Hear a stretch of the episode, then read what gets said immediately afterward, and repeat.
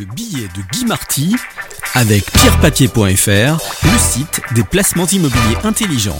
radio-imo.fr Bonjour, j'espère que vous allez bien et que vous êtes en pleine forme, d'autant plus que les fêtes approchent. Aujourd'hui, nous allons parler d'inflation. Parce que nous sommes à un moment extraordinaire, formidable, exceptionnel, où l'on entend beaucoup de bêtises. Bon, ce n'est peut-être pas le seul moment où on aura raconté n'importe quoi, ni le seul sujet, mais nous nous limiterons à l'inflation. L'inflation dans les livres d'économie, c'est l'argent en circulation qui enfle. En clair, les acheteurs ont plus d'argent dans leur poche, même s'il n'y a pas plus de choses à acheter. En langage technique, la masse monétaire augmente plus vite que la production. Si on voulait être encore plus technique, on dirait que s'il y a trois moutons sur la place du village et trois acheteurs qui ont chacun 1000 euros dans la poche, eh bien, chaque mouton vaudra 1000 euros.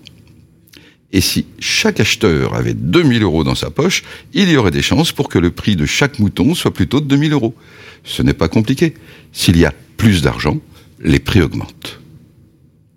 Seulement voilà, les prix peuvent augmenter pour une autre raison. Par exemple, problème de récolte, moins de blé.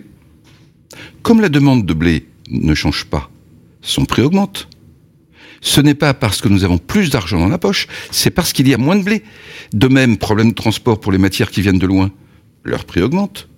Et ensuite, il y a contagion. Si les prix du blé augmentent, les pâtes seront plus chères dans les rayons, et les pizzas seront plus chères aussi, qu'on se les fasse livrer ou qu'on dîne dans une pizzeria. Et c'est ce qui se passe en ce moment. Les prix augmentent pour des problèmes de production et de transport. On peut même parler de pénurie pour certains biens. Mais ce n'est pas de l'inflation. Et regardez le magnifique tour de passe-passe. Comme l'inflation, gonflement de la masse monétaire, fait augmenter les prix. S'il y a hausse des prix, on appelle ça inflation. Donc on va réduire la masse monétaire. Pour cela, on va faire monter les taux d'intérêt.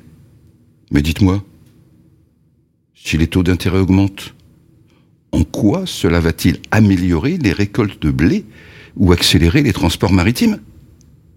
Bon, le raisonnement est plus subtil. Si on est tous un peu plus pauvres, on consommera moins, et donc cela fera moins de pression sur les prix. Autrement dit, nous avons déjà des problèmes de pouvoir d'achat. Les banques centrales vont en rejeter une couche. Et cela est rendu possible parce qu'on a d'abord installé la confusion entre inflation et hausse des prix. Je suis sûr que certains d'entre vous commencent à penser à de la manipulation. Cela y ressemble, mais c'est plus grave que ça. En fait, nos grands argentiers pensent argent, seulement argent, loin de la vie réelle. Pour eux, s'il y a hausse des prix, que ce soit par l'augmentation de la masse monétaire ou par les difficultés de production, c'est une demande trop forte par rapport à l'offre. Et s'il y a de la demande, c'est parce que nous avons de l'argent. Réduisez de la demande et vous rétablissez l'équilibre entre l'offre et la demande mais les gens dans tout cela. Donc, pour revenir à la situation présente, les banques centrales sont un peu dans la même mécanique aujourd'hui. Les États sont surendettés et continuent à s'endetter. Il faut ralentir cela. Donc, on va augmenter les taux. Mais on sait ce qui se passe quand un banquier fait trop pression sur une personne déjà en situation difficile. Augmenter les taux, ça va être terrible. Non, financièrement, c'est conforme à la théorie. Si l'on pense argent, seulement argent, c'est la chose à faire. Je ne dis pas que la situation présente est facile. Je me contente de dire qu'il y a des tirs économiques et il y a la vraie vie, les gens qui respirent, nous. En fin de compte, nous avons un, une épidémie qui va, qui vient, avec des gouvernements qui se sont obligés, à tort ou à raison, c'est pas le sujet ici, de prendre des mesures contraignantes. Deux, des difficultés de production et de transport qui causent une hausse des prix, qui menacent notre pouvoir d'achat. Trois, des théoriciens de l'argent qui veulent en plus contracter l'économie pour qu'elle tourne moins vite. Bref, nous sommes sous oppression. Alors que faire en période de pression? Probablement rester dynamique, resserrer les liens familiaux, amicaux, rester de bonne humeur, peut-être rire plus, je ne sais pas. Mais en tout cas, commencer par ne pas se laisser raconter n'importe quoi. Oui, il y a hausse des prix.